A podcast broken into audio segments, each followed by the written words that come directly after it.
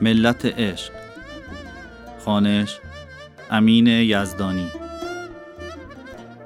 قسمت پنجاه و چهارم. کیمیا. شمس هرچه بقیه نمی‌دونن و می‌دونه.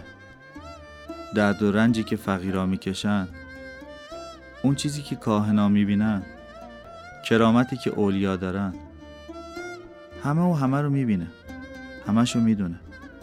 اون از هر چیزی تو این دنیا اطلاع و سررشته داره. اما یه چیزه که در موردش هیچی نمی‌دونه. اونم دوست داشتن زناست شمس نمی‌دونه که چقدر زجرآوره کسی رو دوست داشته باشی اما اون تو رو نخواد اون شب که گل صحرا منو آماده کرد از هیجان روی پام بند نبودم هیچ روزی مثل امروز احساس زن بودن نداشتم. صبر کردم تا همه بخوابم. شال بلندی رو دور خودم پیچیدم و آهسته به سمت اتاق شمس رفتم. تا در رو باز کردم صدای شمس رو شنیدم. کیمیا منتظرت نبودم. گفتم ببخشید. اما باید تو رو می‌دیدم. داخل شدم و در بستم. شمس متعجب بود. با لبخندی به سمتش رفتم. بعد به اون پشت کردم و نفس عمیقی کشیدم. تو یه لحظه شال و قبامو از تن بیرون آوردم.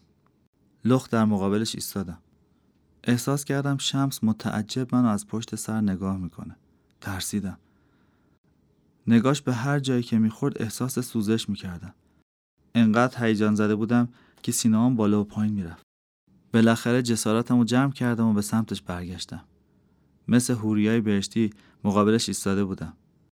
اما شمس با لحن سرد پرسید این چه وضعیه؟ با صدایی که به زحمت از گلوم بیرون اومد گفتم می‌خواستم امشب کنار تو باشم. شمس در اطراف یه چرخی زد و چشماشو به زور به دیدن من مجبور کرد. احساس می‌کردم زانوام سست شده. اما جلوی خودم رو گرفتم تا زمین نخورم. سعی کردم تا خودم رو بهش بچسبونم. می‌خواستم چیزایی که گل صحرا بهم گفته رو اجرا کنم. اما شمس انگار به اجاق داغ می‌خوره خودش عقب می‌کشی تو فکر می‌کنی که منو می‌خوای. اما تو فقط می‌خوای نفس خودت آروم کنی. به دل نگرفتم. دستامو دور گردنش حلقه کردم. لباش طعم شاهتوت می‌داد. هم شیرین بود و هم ترش. می‌خواستم خودم رو تو نفسش غرق کنم.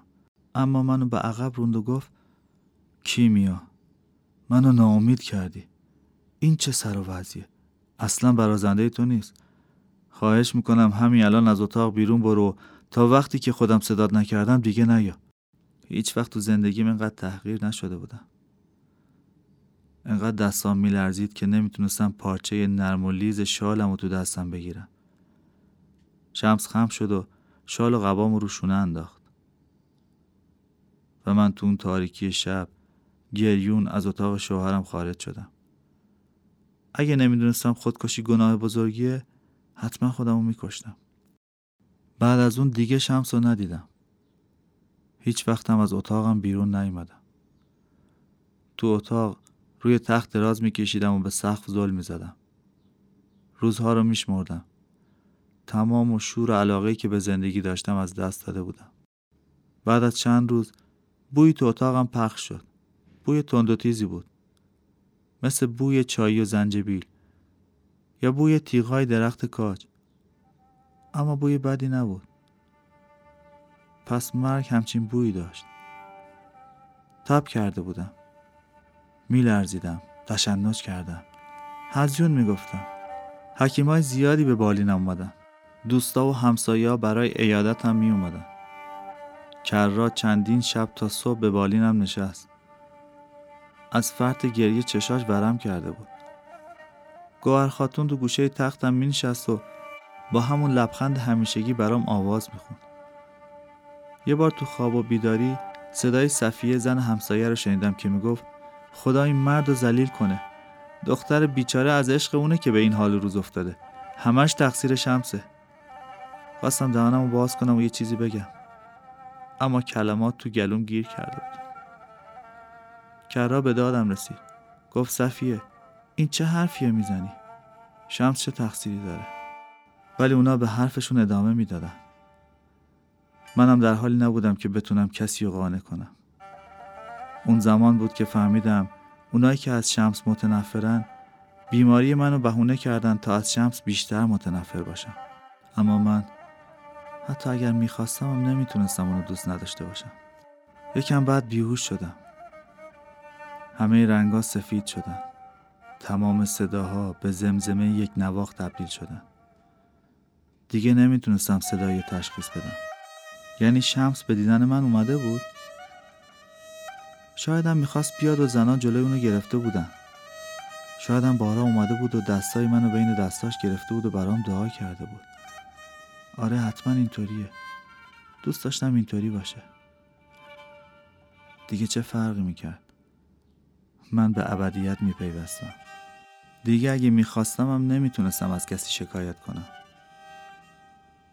من کیمیا دختر خونده مولانا 16 روز بعد از ملاقات شمس تو اون شبی که لباس و شال ابریشمی پوشیده بودم. درون رودی شیرجه زدم و تا اونجا که می‌خواستم شنا کردم. تو اون لحظه بود که فهمیدم چهارمین مرتبه عشق چیه. رها بودن بدون حد و مرز هیچ شدن در حالی که همه چیز میشی در حالی که به عمق میری. اینجوری بود که سفرم از زندگی به سوی مرگ لالا کن دختر زیبای شبنم. لالا کن روی زانوی شقای بخواب تا رنگ بیمهری نبینی. تو بیداری یک تلخ حقای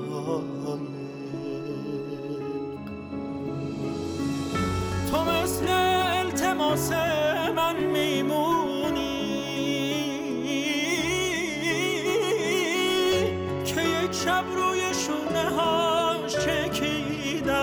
سرم گرم نوازش های اون بود که خوابم برد و کوچش رو ندید.